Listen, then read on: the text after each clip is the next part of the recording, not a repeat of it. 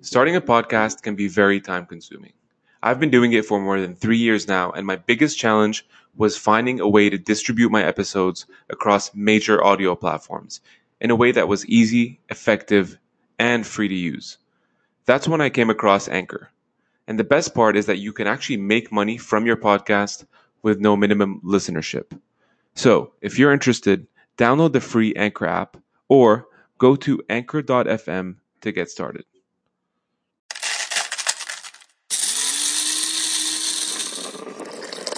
What's going on, everyone? This is George Khalife. We're back with another episode of Let's Grab Coffee. I'm joined today by John Ruffolo, the founder of OMERS Ventures and the co-founder of Council of Canadian Innovators. Thanks a lot, John, for doing this, man. I appreciate it. Thank you, George. So, when we kind of talked before the podcast, I was very intrigued because I was looking at your profile, saw that you studied accounting first of all at Schulich, um, and then you sort of became partner at, at two you know, big accounting firms, one being Arthur Andersen and the other being Deloitte. Was that always what you intended, you know, in doing when you were in university, kind of the accounting track?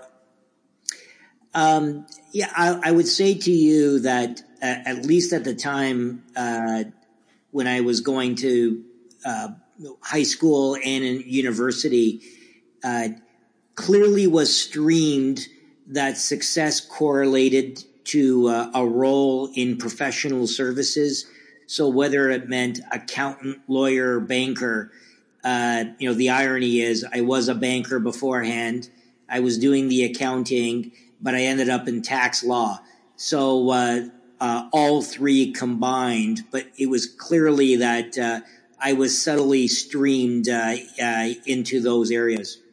I know that your focus while you were at these accounting firms was in tech, media, telecom. Were you always interested in you know in the tech sector? And, and this was, um, I would say, kind of late 90s, early 2000s. So obviously during the, the huge uh, dot com um, kind of bubble that was happening and, and boom. And so did you know that you wanted to be a part of this movement that was happening around you? Well, it, it, it really happened by accident. Um, so when I was at uh, Arthur Andersen, um, a few years in, I was uh, a international tax uh, expert uh, problem was uh, it was really in the depth of the uh, recession at the time uh, between 1991 and 1992. So, despite being trained as a transactional uh, individual, there was no real transactions to be done. And what I really wanted to do was understand the decision making process with entrepreneurs or with you know professional management. And i was seeking an industry where i actually had a fighting chance to uh, compete effectively uh, and all, although because i was in my early 20s uh, some of the industries like banking etc it was very very difficult for me to kind of break through and have any credibility. But there was one industry where my partners had no clue about, and that was technology.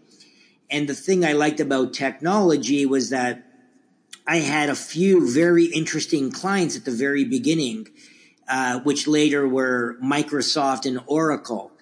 And wow. that's what started to get me quite excited about the space. So starting in 1992, I built Arthur Andersen's technology business in Canada not knowing that three years later it was about to explode. That's funny. So, so, did you kind of, when you say kind of three years later, not knowing it was going to explode, did you start seeing signs maybe a year uh, kind of before the 2000 mark, or when did you start really seeing signs that this thing was really going to blow up? Um, I didn't. So between 1992 and 1995, um, you know, it was very difficult and, uh, I basically had zero to show for it. But shortly after Netscape was branded, uh, you know, previously it was, well, the company was really the Mos- was Mosaic and Mosaic named its browser Netscape. And all of a sudden that was, uh, I think it was mid to late 1994 and the term surfing the web popped up. And that's was what really was the trigger point for the explosion by 1995. And by the time 1995 hit, all of a sudden the dollars start rolling in. And that was really the beginning of the dot com wave. So the irony is many of my partners at the time were saying to me, wow, uh, look how lucky you are and how everything exploded. And I kind of looked at them saying, you know, where were you for the three years when I was starving to death? Yeah, building this practice when you know virtually there was there was little or or maybe no activity. Um, yeah, very little. years before. And, and so what, then when you moved to Deloitte, I think it was around 2002, if I'm not mistaken. Um, was it then that you really started seeing a lot of the momentum there? Because you spent about eight years there. Um, so I'm assuming you worked with a lot of clients, but also a lot of ups and downs because that was also through the recession. Um, so, you know, we also had kind of, if you want, two use cases with, you know, Nortel and obviously BlackBerry being ones that took a big hit. Um, what was your kind of association with this whole thing that was happening, you know, going through those ups and downs? Sure. So, um, you know, from 1995 to about 2001, it was an unbelievable period. Uh, I probably spent about one quarter of my time in Silicon Valley and uh, uh, three quarters, you know, in Canada and the rest of the world. Um, but it was an exciting time. It was unprecedented at the time. And the interesting thing is, my clients were not only the startups, uh, but it went from you know the two person in the garage startup to the VCs that supported them to the largest companies in the world. And from a Canadian perspective, my biggest clients were Rogers, BlackBerry, OpenText. And the interesting thing was it really gave me a taste of understanding the full end to end ecosystem. And so by the time uh, I joined Deloitte, and Deloitte, I joined it as a merger of Arthur Andersen. Uh, Arthur Andersen had uh, basically failed by virtue of the whole uh, Enron fiasco. Mm-hmm. And when I'd merged, um, I took over the leadership of the global technology, media, telecom tax practice, which which allowed me to combine all of the resources that I had uh, with Arthur Andersen with all of the resources of Deloitte. And starting in 2002, even though the dot com bubble had burst by then, it gave me an unprecedented, unprecedented pedestal to really see um, the technology business uh, from a global perspective. Could you maybe remember one thing that happened within those eight years that really, really surprised you, or maybe kind of left a mark with you the most as you look back? Yes, you know what was uh, the most interesting um, from 2002 to 2010 when I left uh, Deloitte uh, to join uh, OMERS. Um, the technology practice f- from an industry perspective at Deloitte was disproportionately the largest industry practice uh, in all of Deloitte for six or so of those eight years, despite the fact that it had a very small portion of GDP. And really, what what was most interesting to me was I started off my time there at the peak of the market when it just burst to the lowest end of the market, which probably hit about 2005. And, you know, the real learning lesson for me is technology goes in these cycles. And it's those that are able to not go necessarily just through the highs of highs, but going in through the lows and being there and to understand and see those cycles. It's given me insights today where I see cycles very, very clearly. And I do believe, you know, we've run through another cycle again. And it really was that past history that's mm-hmm. given me that, that heightened sensitivity towards it. What sort of things did you see then that you're now seeing in, you know, in the current state. Um, that give you that kind of assurance that you know what we might be obviously running out of the the peak cycle, maybe moving into recession. I think that's clearly the consensus. But you know, are, are there certain patterns that you see today that resemble what you saw, you know, ten, say ten years ago? Yes. Yeah. So when I had mentioned what really ignited the dot com um, stretch from 95 to about 2001, you have to look back and say, what was the technology breakthrough that gave rise to that cycle? And in my view, it really was the consumerization of the internet, largely through the, the, uh, the, the Netscape browser. And what it did at the time, it gave people the access to the internet for the next uh, you know six to eight years, there was a promise at the time that you know by getting access to the internet, you can get what you want when you want it and how you want to consume it. But it never happened. So that promise was a failure. But the good news was at least you had the access to the highway. When the cycle hit uh, and reverted, by 2008, we had the convergence of three massive technological uh, innovations. Mobility first, cloud computing became real, and social. Those three combined with such a force that by 2008, that promise that the internet was supposed to deliver actually came to fruition. And that launched the next cycle of innovation that we're in today. And, uh, and again, it's not that things go bad necessarily, but they just go through its natural cycle, uh, where entrepreneurs figure out how to best utilize those technologies. Venture capitalists come in to fund those. They go through a natural cycle and then um, it goes through its natural downward trajectory and it will be reinvigorated again uh, when there is the next technology breakthrough right, cycle. Right. That, that's a really good interpretation. And, and, even talking about cycles, I think what was interesting is you also recognize kind of coming out of the accounting stream as a partner with two big firms that you, you know, you were really looking to tap into the VC side. Why, you know, why did you sort of choose OMERS as, as the sort of platform to launch uh, OMERS Ventures? Uh, and if so, like, were you looking at other options? Were you looking at maybe starting your own fund? Just kind of walk me through your mindset at the time when you were looking to make that transition. Sure. Yeah. So uh, when I was at Deloitte, um, I really enjoyed my time there, and I had no intention to be leaving at that time. Um, but I would say, you know, as I mentioned earlier, by 2005, venture capital hit its horrible trough in Canada in particular. And it never was able to resurrect itself outside of that terrible trough.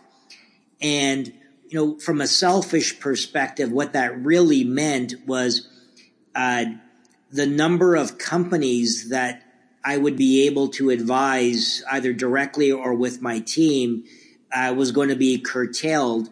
So I, I started to get actively involved to try to re- help resurrect the capital allocated uh, to to the technology sector, and started uh, really a public policy initiative, and really to understand how I can help government, and that really became the beginning of my uh, you know public policy hobby, which I still do to this day, and by 2008 through the financial crisis.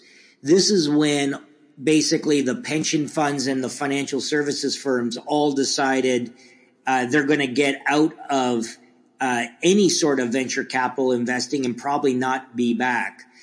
And uh, lo and behold, I was quite taken aback when I found out uh, from OMERS that even though they abandoned the venture capital asset class as an investor in VC funds, they had a very strong interest in how to uh, fund uh, the technology companies.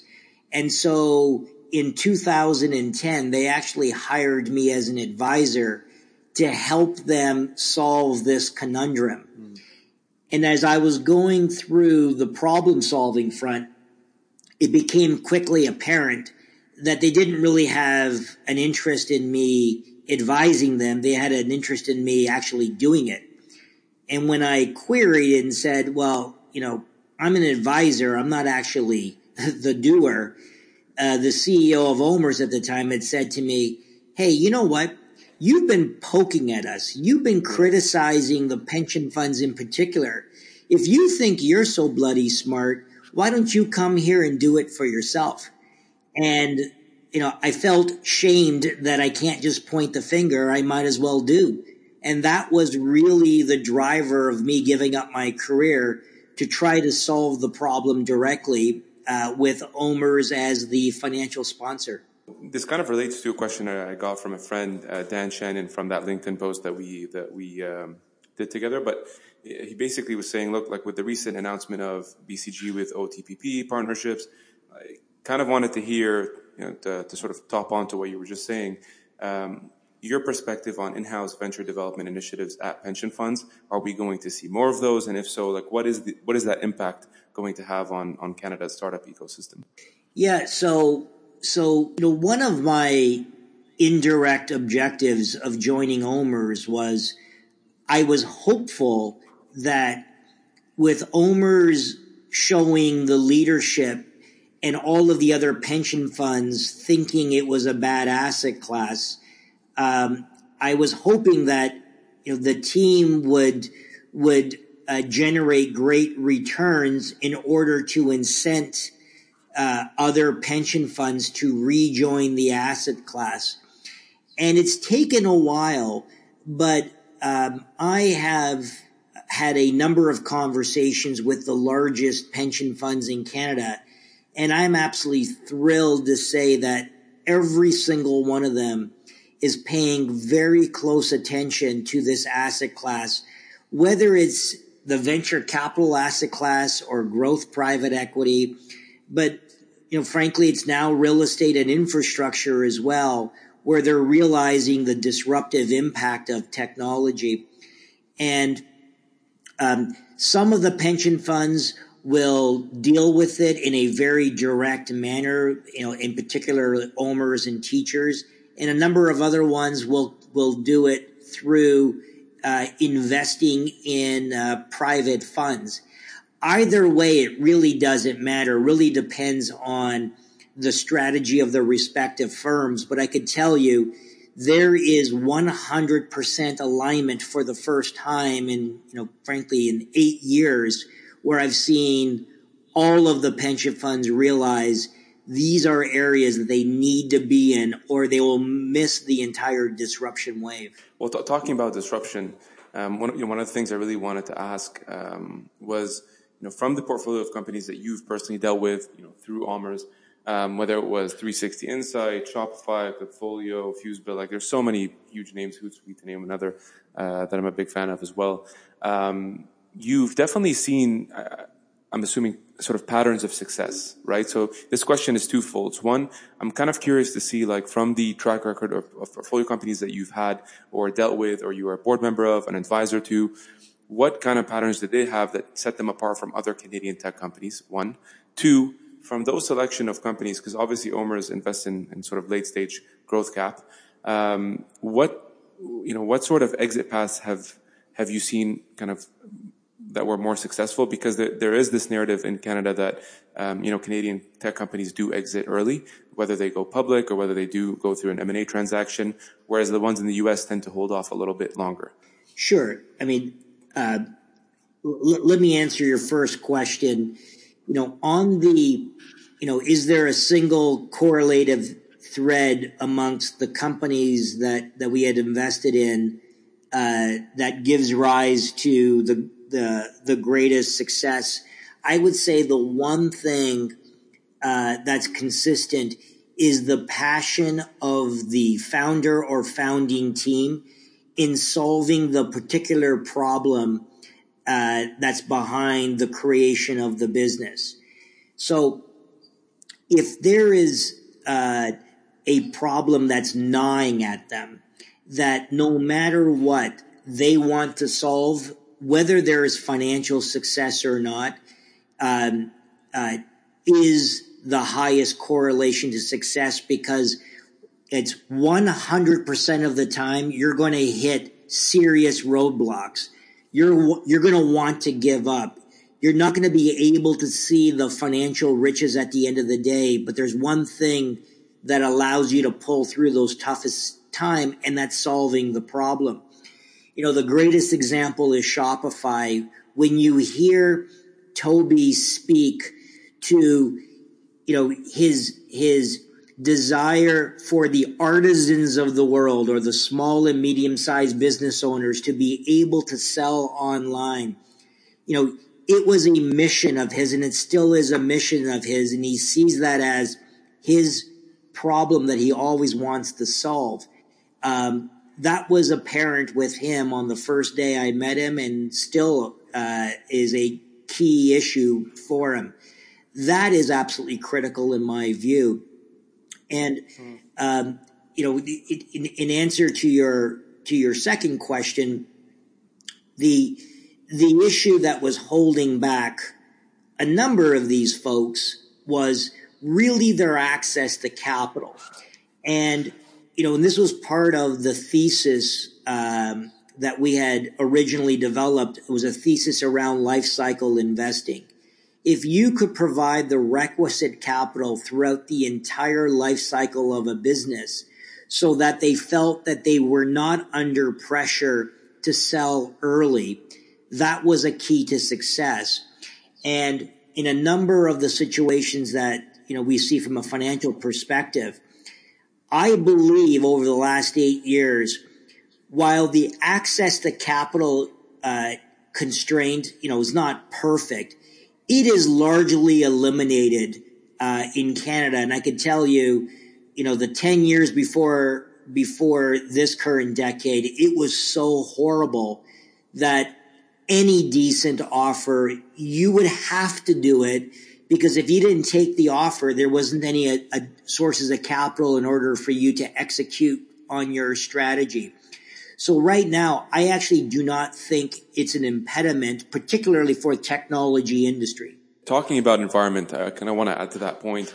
Um, I don't know if you saw the the recent article uh, on LinkedIn, but uh, obviously this this kind of topic has been shared around for, uh, for probably the past year or so, uh, where they're saying Toronto becomes you know Silicon Valley 2.0. Some say you know, Canada Tech is, is itself kind of separate from that because we're building our own tech identity now. But, you know, Toronto is the fourth largest city in North America. Um, you know, you're seeing a lot of things being built here, whether it's the Uber Engineering Hub, the Alphabet Campus, the Intel Design Lab. You're seeing a lot of momentum here happening. Uh, I think I asked you this last time, but I do want to reiterate. What are your thoughts? Like, are you super optimistic with this one? And two, if so, I know that there is a bit of hesitation around the privacy you know, kind of like what's happening on Harborfront now with this whole, you know, Google designing the infrastructure. Um, what are your thoughts on, on that innovation versus versus also breaching uh, of, of, citizens' privacy? So, um, I'll address your your your your first question. Um, you know, there's th- there's basically three m- macro policy levers on how to build a successful ecosystem of technology companies. There's access to capital, access to talent, and then access to customers. On the first one, on the access to capital, I think that we have largely solved the problem. It's not perfect, but but it's it's unbelievably better than it's ever been. And so constraint number one is largely solved. Number two on the access to talent issue, uh, the quality of talent in this country is phenomenal, and I would put it up against any place in the entire world, including the Valley.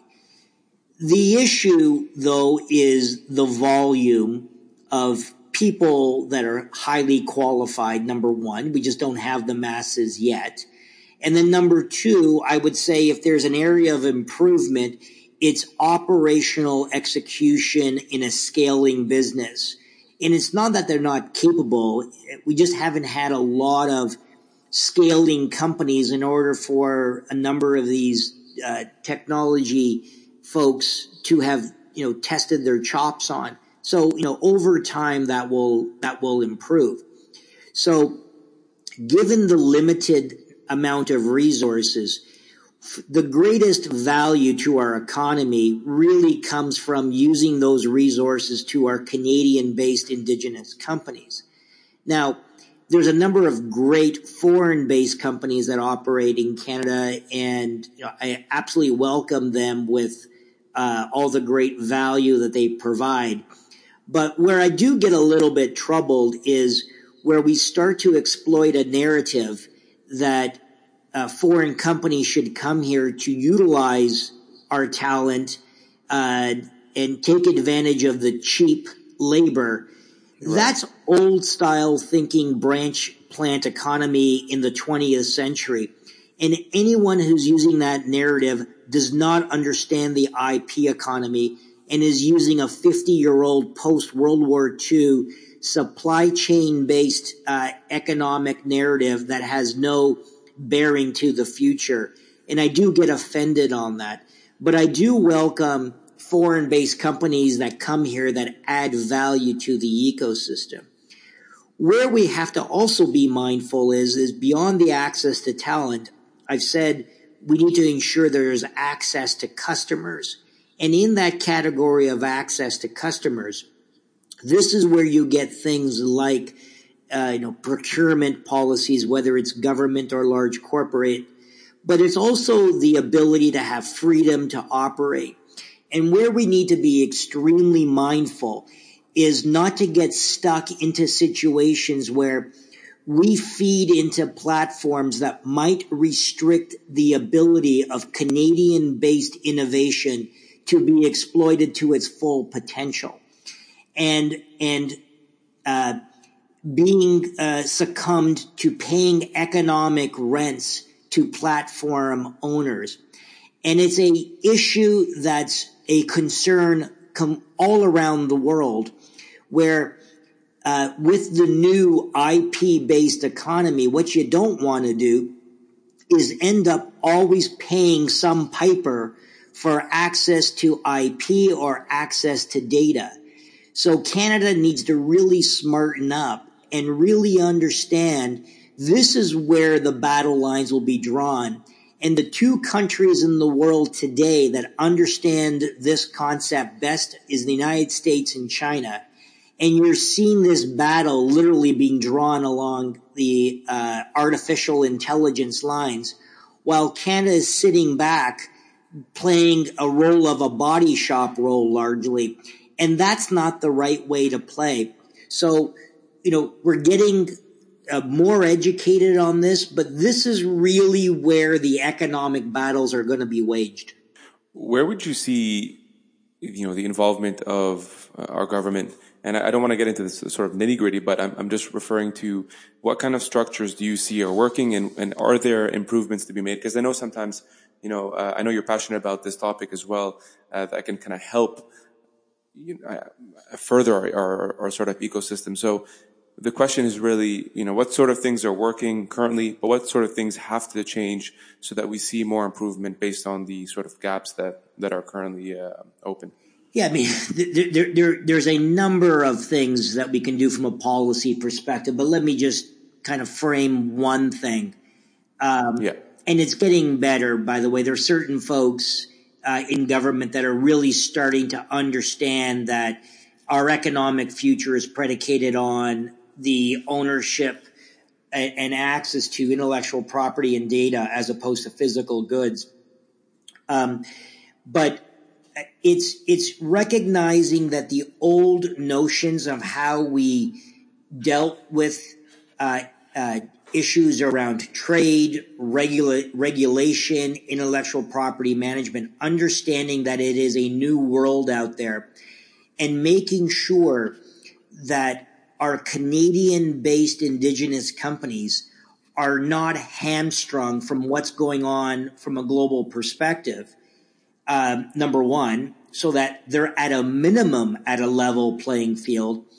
But number two, what you are observing is that many countries around the world are getting nationalistic from an economic perspective because they see this is where the future is.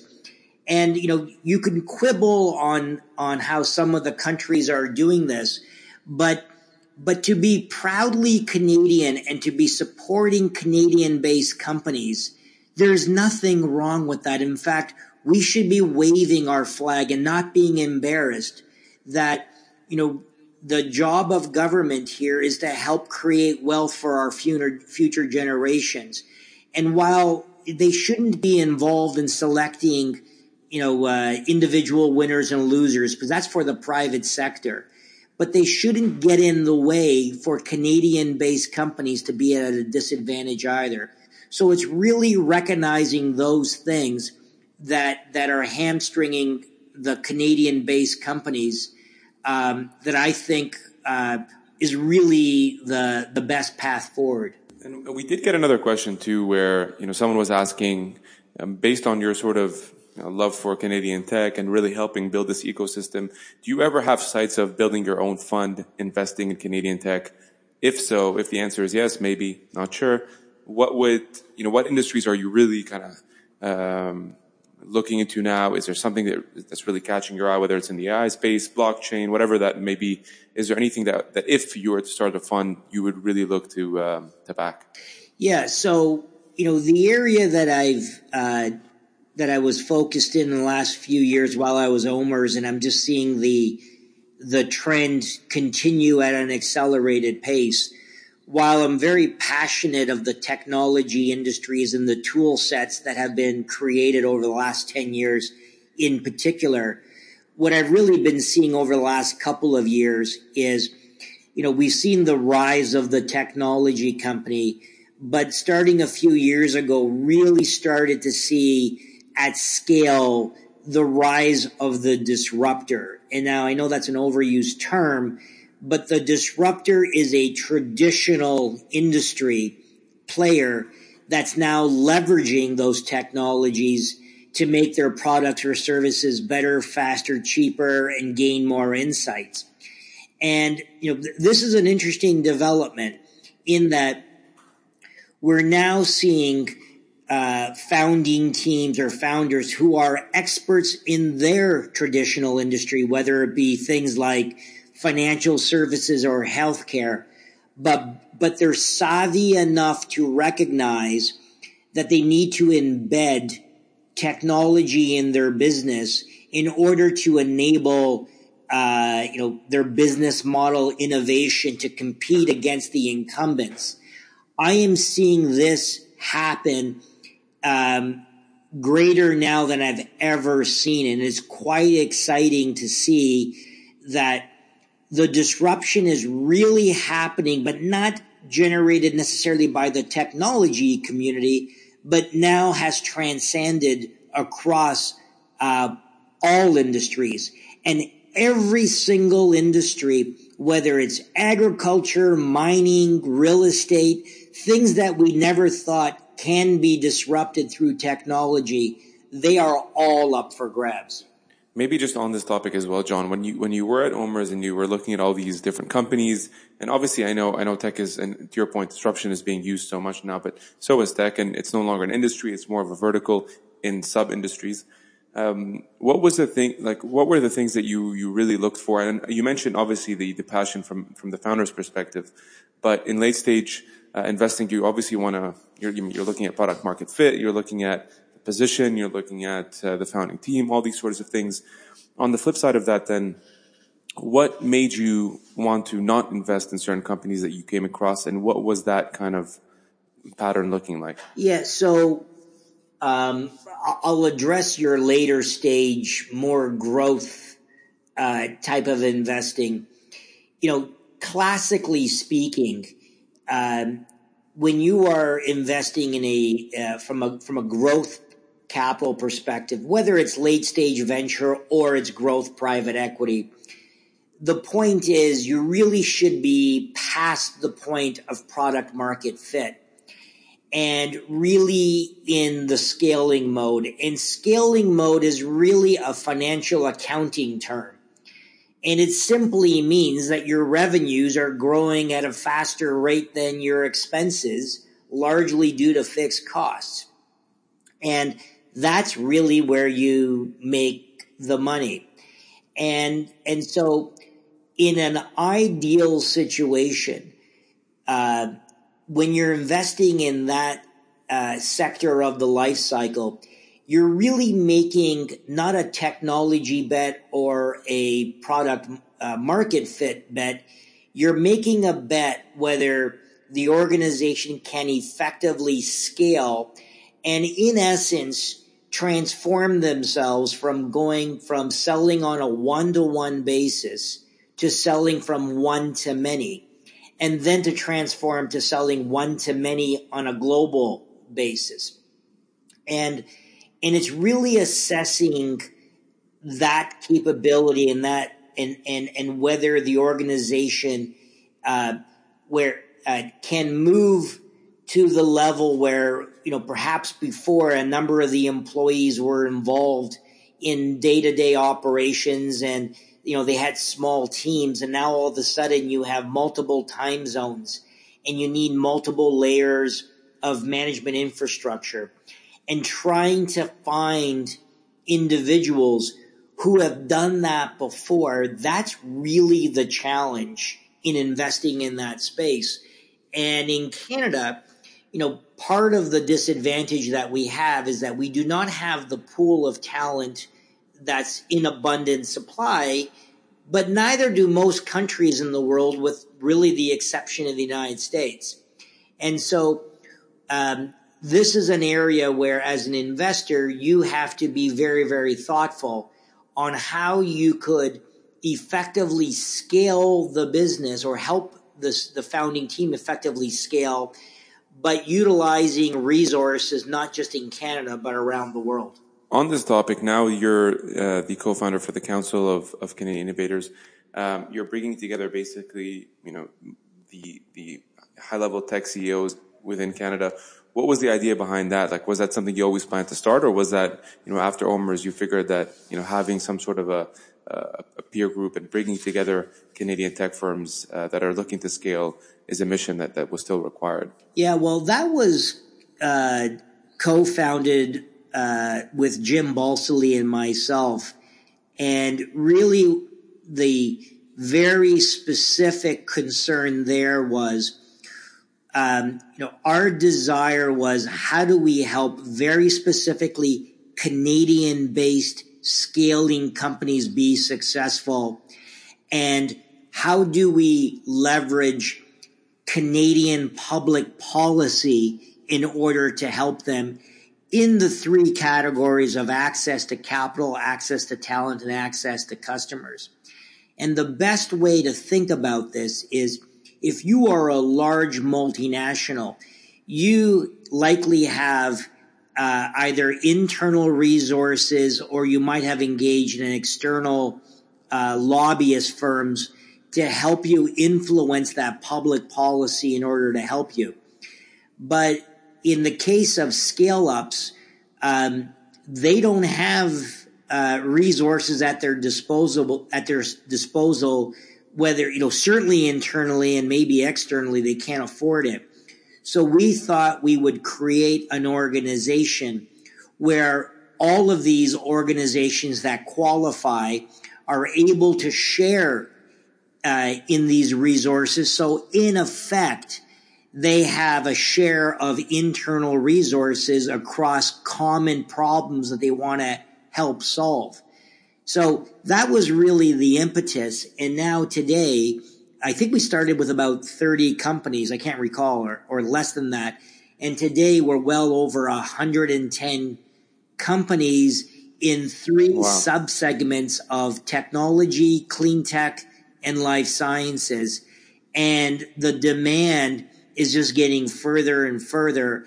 And from a government perspective, I think they like this because they don't have 110 companies coming at them. They're having one organization and we're trying to funnel, you know, the ideas and really trying to work in partnership with government, not at them, but with them. Oh, that seems like a great initiative as well. Um, I'm kind of curious. I mean, obviously, you, have done very well, um, you know, professionally speaking as well. Like if you look at your your experience going from accounting to co-founding OMERS Ventures and now doing this um, this initiative with with uh, Jim, what would you say was maybe your most proudest moment if you look back at your career? I always love to to know you know someone's tipping point, uh, like what Malcolm Gladwell talks about. Right? There's always that one point uh, in your life that that something changes. You know, there, there could be a lot of things leading up to that, but there's always that one transition that you remember most that really opened the gates. Uh, would you happen to have one? Yeah, I would say the proudest thing for me is you know when you started off this conversation and asked me about you know, my history and how I was streamed into professional services, that was, mm-hmm. you know, uh, built into my mind as the highest correlation of success. And today, you know, I, I love meeting, uh, uh, young folks, whether they're still in, uh, in university or they've left high school to build businesses. But there is, you know, a new pendulum of success. And it's at the intersection point of entrepreneurship and innovation. And this is what makes me so optimistic for our future in Canada in that um, these folks here want to create and build value. And, you know, looking back, I was never uh, streamed in order to do this. And now when I look at my kids, I want them to follow uh, the same path that a lot of the kids today that I speak with. And I think it is the the path to the future prosperity of this country. And the whole notion of being an employee is going to change, you know, one generation from now. And, and I right. think Canada is extremely well poised. And when I look back over my career, I, I, really just can't believe how fundamentally it's changed. Yeah, I mean, there was a stat, I, can't remember the exact percentage, but they're basically saying, you know, in the next five, ten years, most of the jobs, probably like 60, 70% will be uh, freelancers, you know, so uh, if you want to call it entrepreneurs, but someone with their own business who contracts out work, you know, it won't be uh, with a larger corpse or or so on. So to kind of your point, if you know when you were saying like what, how you would advise either your kids or students that come talk to you, it, it's really that entrepreneurial track. If that's what I'm understanding from you, you know, if they're passionate about starting something, that's Correct. what you would encourage them to do. Interesting. Yes. I got one last question for you, John. Um, maybe there's a couple answers to this, but um, for people who don't know you kind of on the personal side, I was wondering if you kind of share like, you know, who, who's John Ruffolo outside of uh, outside of work and what we see, you know, obviously from a career perspective. Uh, and then the final one is um, moving forward. What, what's the what's the one thing that you're really lo- looking forward to still pursuing or tackling? Um, well, you know, I would say, um, you know, people see a lot of the innovation and entrepreneurship of which I am extremely passionate about. Um, and I think, you know, that's really the pathway to prosperity. Uh, but what a number of people may not know, which I'm equally passionate about, is I think prosperity without sustainability is a path to nowhere. So if you look at a lot of my extracurricular activities, I spend a lot of time in the environmental movement. I am the vice chair of the David Suzuki Foundation and involved with a number of other environmental and sustainable groups. And it's an area where, you know, I am deeply and deeply concerned uh, where we're headed. And, uh, you know, a lot of this success on the entrepreneurial or innovation front will be very, very hollow for me personally if we don't solve um, the sustainability issue, particularly for our kids or our grandkids. I think uh, politics have gotten in the way, um, and it's a real shame on how polarized the debate has become. But there is no debate that we have a serious climate issue on our hands. Um, and, and perhaps we should only be debating on how to solve these issues. Uh, but unfortunately, we're just getting into the debate of politics on who's on the left or who's on the right. And it's deeply troubling me. And I, I really wish this is really the only issue that matters for all of us. That's amazing. Well, thank you so much for your time, John. I really, really appreciate it. I know everybody listening will get a ton of value from this. Um, and hopefully, you know, if you do start something in the near future, whether it be your fund, maybe a, a startup, who knows, uh, would, would love to have you back on and maybe talk about the next steps for you as well. Great. Well, thank you very much, George.